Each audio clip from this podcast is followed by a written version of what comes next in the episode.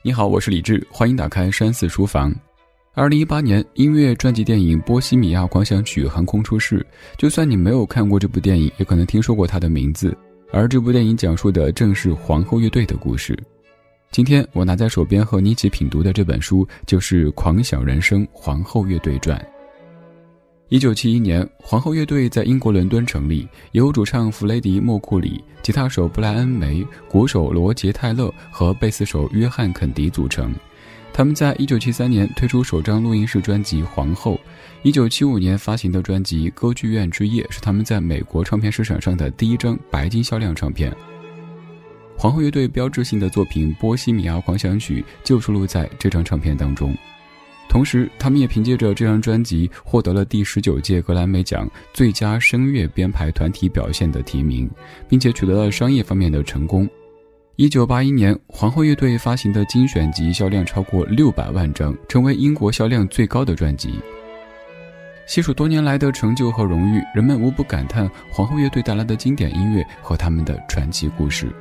接下来，我们就从三个时期了解皇后乐队的传奇经历。第一部分。在皇后乐队成立之前，组合成员们的人生是什么样的？主唱弗雷迪说，他自己是在被呵护着的环境当中长大的。当他住在他叔叔的别墅里时，早上会有仆人来叫他起床，随时有准备好的橙汁，一出门就是海滩。但在一九七四年接受采访时，弗雷迪也会阻止别人用“小时候养尊处优”这样的说法。当被问及从前的生活时，他经常喜欢故弄玄虚地说：“没有人们想象的那么富裕啦。”但我猜，我给人一种看起来家境很好的样子，我也喜欢这样。一九五五年初，八岁的弗雷迪被送去了远在印度的圣彼得寄宿学校。他的姨妈西如发现他对音乐越来越感兴趣，就建议他的父母在学校给他报了一门钢琴课。在老师们的鼓励下，弗雷迪师从一位爱尔兰老钢琴家。一九六四年九月，十八岁的弗雷迪开始在埃尔沃斯工艺学校学习基础美术课程。一九六四年圣诞节的时候，弗雷迪加入了学校的青年合唱团。他的朋友布莱恩·范宁坚称，就是在这个时候，大家认为英国化的名字有助融入新的环境，因此弗雷迪的名字被大家传开来，而他的原名弗洛克·保萨拉渐渐不再被提起。到一九六六年底，公益学校的课程快要结束，弗雷迪再次表现出对音乐创作的兴趣。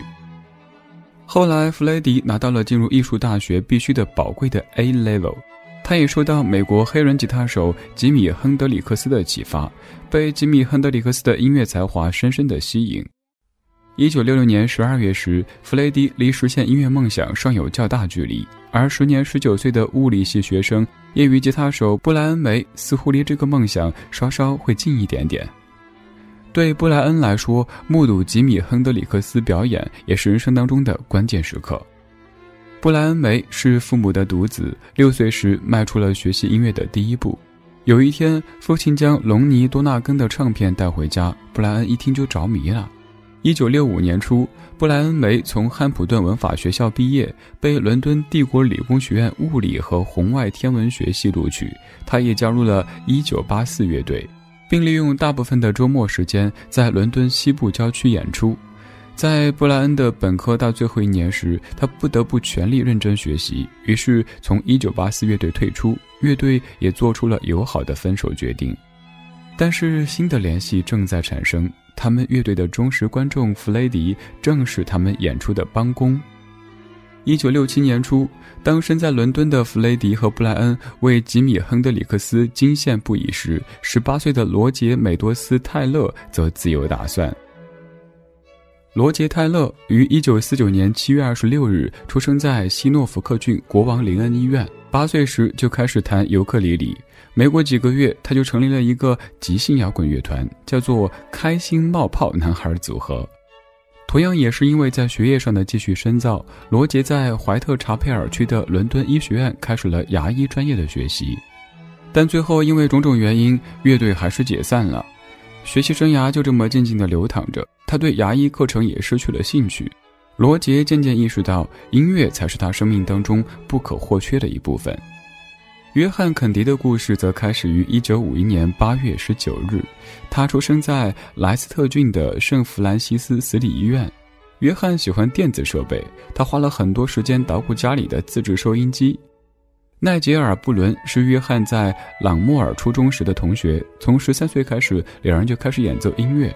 一九六五年夏天，查理德·杨在当地的高地公园遇到了两个人，他便叫上另外一个本地小伙子克莱夫·卡斯尔待在一起，成立了一个私人乐队，乐队起名叫做“反对派”。约翰·肯迪的音乐生涯从此开始。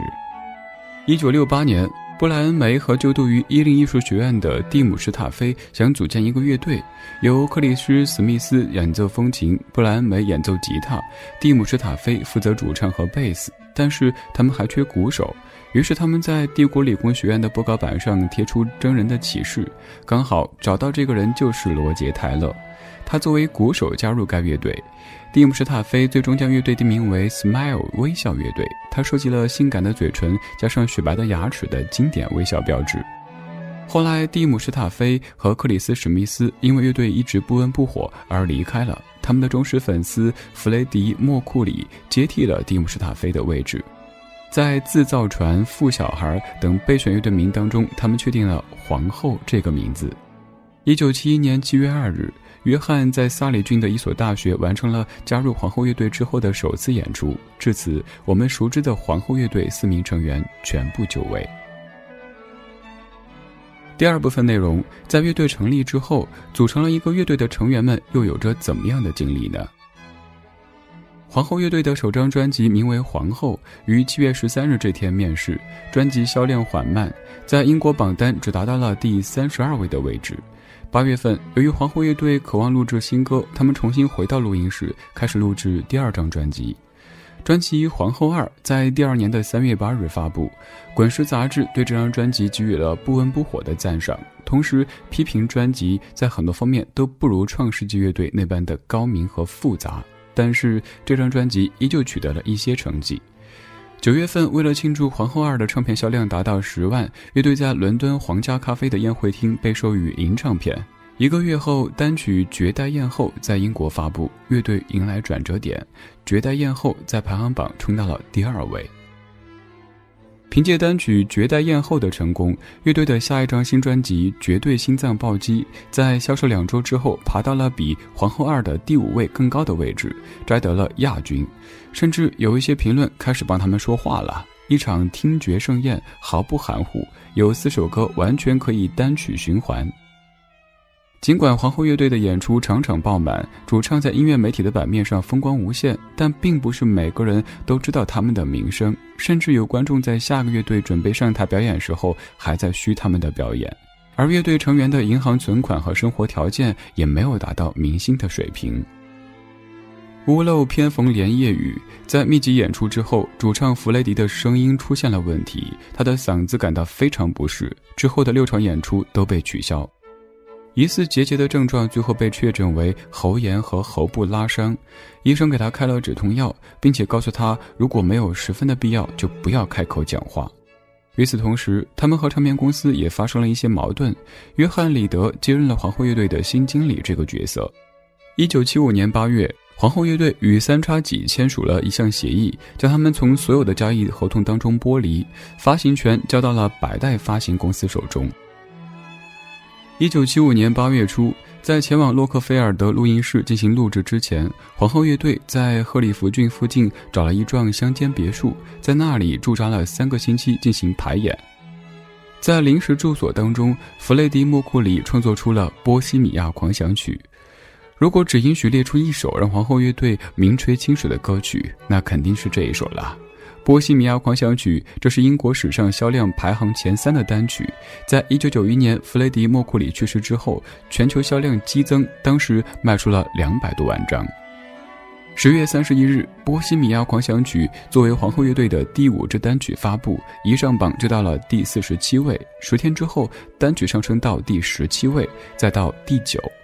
十一月二十五日，新闻称《波西米亚狂想曲》已经拿到了榜单的冠军。而《波西米亚狂想曲》在榜单上停留了十七周，其中有九周都是第一名。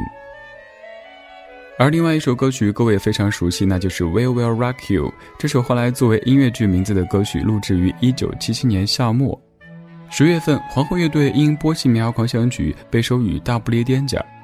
同月，他们将《We Are the Champion》以及《We Will Rock You》作为双 A 面单曲发布。摇滚乐队宣称自己天下无敌，并不算什么新鲜事，但极少乐队能够将这样的无敌确凿地写成了歌。We Are the Champion 在英国榜单达到了第二名，在法国拿下冠军，在美国排到第四名。正如布莱恩·梅所说，这首一开始让我们笑倒在地的歌曲，后来竟成为体育界、政治界以及所有领域的国际性圣歌。随后的专辑《白热空间》销量不佳。此外，乐队还要与其他的问题做斗争。三十六岁的莫库里和他的乐队成员之间的距离不可避免地渐行渐远。他仍旧过着二十六岁时的生活，而他的队友们都有了妻子、女友、小家庭。弗雷德越来越厌倦巡演，时不时爆发无理由的脾气。布莱恩梅后来也承认说：“我们确实是互相厌恶了一段时间。”他们开始了一段时间的休整。分别了十八个月之后重逢，几个人的情感关系回暖，但工作时剑拔弩张的气氛依旧和过去一样。他们开始制作新的专辑作品。虽然说专辑的先行曲《Radio Gaga》在多个国家都为皇后乐队拿到了榜首的冠军，但是由于唱片公司陷入到腐败当中，推广人们就报复在了出唱片的艺人身上，直接停播了他们的《Radio Gaga》。那一周，他立刻石沉大海。四月份，皇后乐队发布了作品专辑的第二首歌曲《我要挣脱一切》。这首歌曲在英国轻松拿下了第三名，在美国的情况却截然不同。更闹心的事情是，弗雷迪的一些私生活被《太阳报》披露出来。爆料称，弗雷迪每周在伏特加和可卡因上要花费一千英镑。在这一年的结尾，收录1981年加拿大蒙特利尔演唱会的《We Will Rock You》演唱会实录发行，一首贺岁单曲《感谢上帝，圣诞终于来了》同时发布，这似乎是对过去这不顺的一年的总结。虽说如此，好像除了那些忠实的皇后乐队粉丝，想买这支单曲的人寥寥无几。圣诞节到来的时候，这首歌曲已经跌出了前二十名。乐队就这样起起落落，经历着专辑的成功和失败，但积累了不少名气和粉丝。在后来的一次采访当中，弗雷迪伸出舌头展示自己生病的迹象。他表示，既要做自己的个人专辑，又要对皇后乐队负责，他有些体力耗尽了。第三部分，我们来说说主唱去世以后，乐队又将何去何从呢？让我们回到一九八五年七月十三日，这时一场名为《拯救生命》的大型摇滚演唱会在美国费城和英国伦敦同时举行，各个年代的乐手们齐聚一堂。弗雷迪·莫库里的喉咙依然有感染，在采访中提到的病痛并没有痊愈。他简短的黑发光亮服帖地梳在脑后，换成了简单的白背心和紧身的浅白色牛仔裤。他们表演了《波西米亚狂想曲》《We Will Rock You》以及《We Are the Champion》等经典歌曲。在短短二十分钟时间里，这支乐队的每一首歌都引起现场观众的共鸣和回应。演出结束以后，皇后乐队随即停工休整了六个星期，但弗雷迪的病也在逐步的恶化。弗雷迪的妹妹卡什米拉心中最害怕的事情终于被哥哥亲口承认。他告诉《每日镜报》：“我确实怀疑他得了艾滋病，可我无法开口问一个濒死之人，所以我只能等着看看他是否愿意告诉我。”十一月初，弗雷迪做出一生当中最重要的决定，宣布不再服用抗艾滋病的药物。他选择了执行自己的死亡。弗雷迪的一位老朋友说：“弗雷迪非常害怕公众会对这些人做出什么反应，就像他人生当中的许多方面一样。弗雷迪选择保持沉默，直至最后一刻。”十一月二十四日星期天早上，世界新闻的报纸头版刊登了这样的新闻：“弗雷迪，我得了艾滋病，皇后乐队巨星的痛苦。”弗雷迪·莫库里在这场与媒体斗争当中打了一场小胜仗。不早不晚，就在新闻发布当天的下午六点四十八分左右，这位本名叫做弗洛克·保萨拉的摇滚巨星离开人世。一九九一年圣诞节，乐队再创佳绩。虽然说此事无人欢庆，对于皇后乐队的其他人来说，没有弗莱迪，他们也同样举步维艰。乐队先是推出一首包含了五首歌曲的迷你专辑《五首现场》。一九九五年夏天，经历了外界数月的猜测之后，皇后乐队终于宣布即将发行一张新专辑。众人取了其中一首歌曲的名字，将专辑定名为《来自天堂》。布莱恩梅在九五年说了一些告别的话，表明他计划在没有皇后乐队的情况下继续自己的生活和事业。没有了皇后乐队的牵挂，几位剩下的乐队成员将回归生活。对于约翰·迪肯来说，这个过渡很容易。他膝下又添一子，六儿子卡梅伦出生于制作《来自天堂》期间。当记者问他这段时间在做什么，这位深居简出的贝斯手说：“我主要在家看孩子。”罗杰·泰勒家里有了新成员，女儿泰格·莉莉出生于1994年。没过多久，他就开始为下张个人专辑写歌。而布莱恩·梅的个人工作有客串节目、为儿童电影配乐、做慈善演出和制作专辑，还有一张向吉米·亨德里克斯、影子乐队、琥珀模特乐队致敬的专辑。在一些合适的契机下，他们三人也会重新组合起来，进行一些致敬弗雷迪的表演，或者与其他歌手合作进行演出。一九九七年，约翰·迪肯退休，乐队余下的成员布莱恩·梅和罗杰·泰勒继续以乐队形式发展。二零零九年的冬天。皇后乐队的粉丝、好奇的当地人以及弗雷迪·莫库里的母亲杰尔·保萨拉和布莱恩·梅齐聚在费尔特姆的一座购物中心广场，为弗雷迪·莫库里举办纪念地揭幕仪式。二零一一年，乐队迎来了新鲜血液的加入，年轻歌手亚当·兰伯特成为乐队巡演的主唱，随乐队一同举办了数次全球巡回演唱会。二零一二年。乐队作为表演嘉宾，与上世纪九十年代中期红透英国的辣妹合唱团、著名乐队缪斯一同参加了伦敦奥运会的闭幕式演出。二零一八年，皇后乐队获得了第六十届格莱美终身成就奖。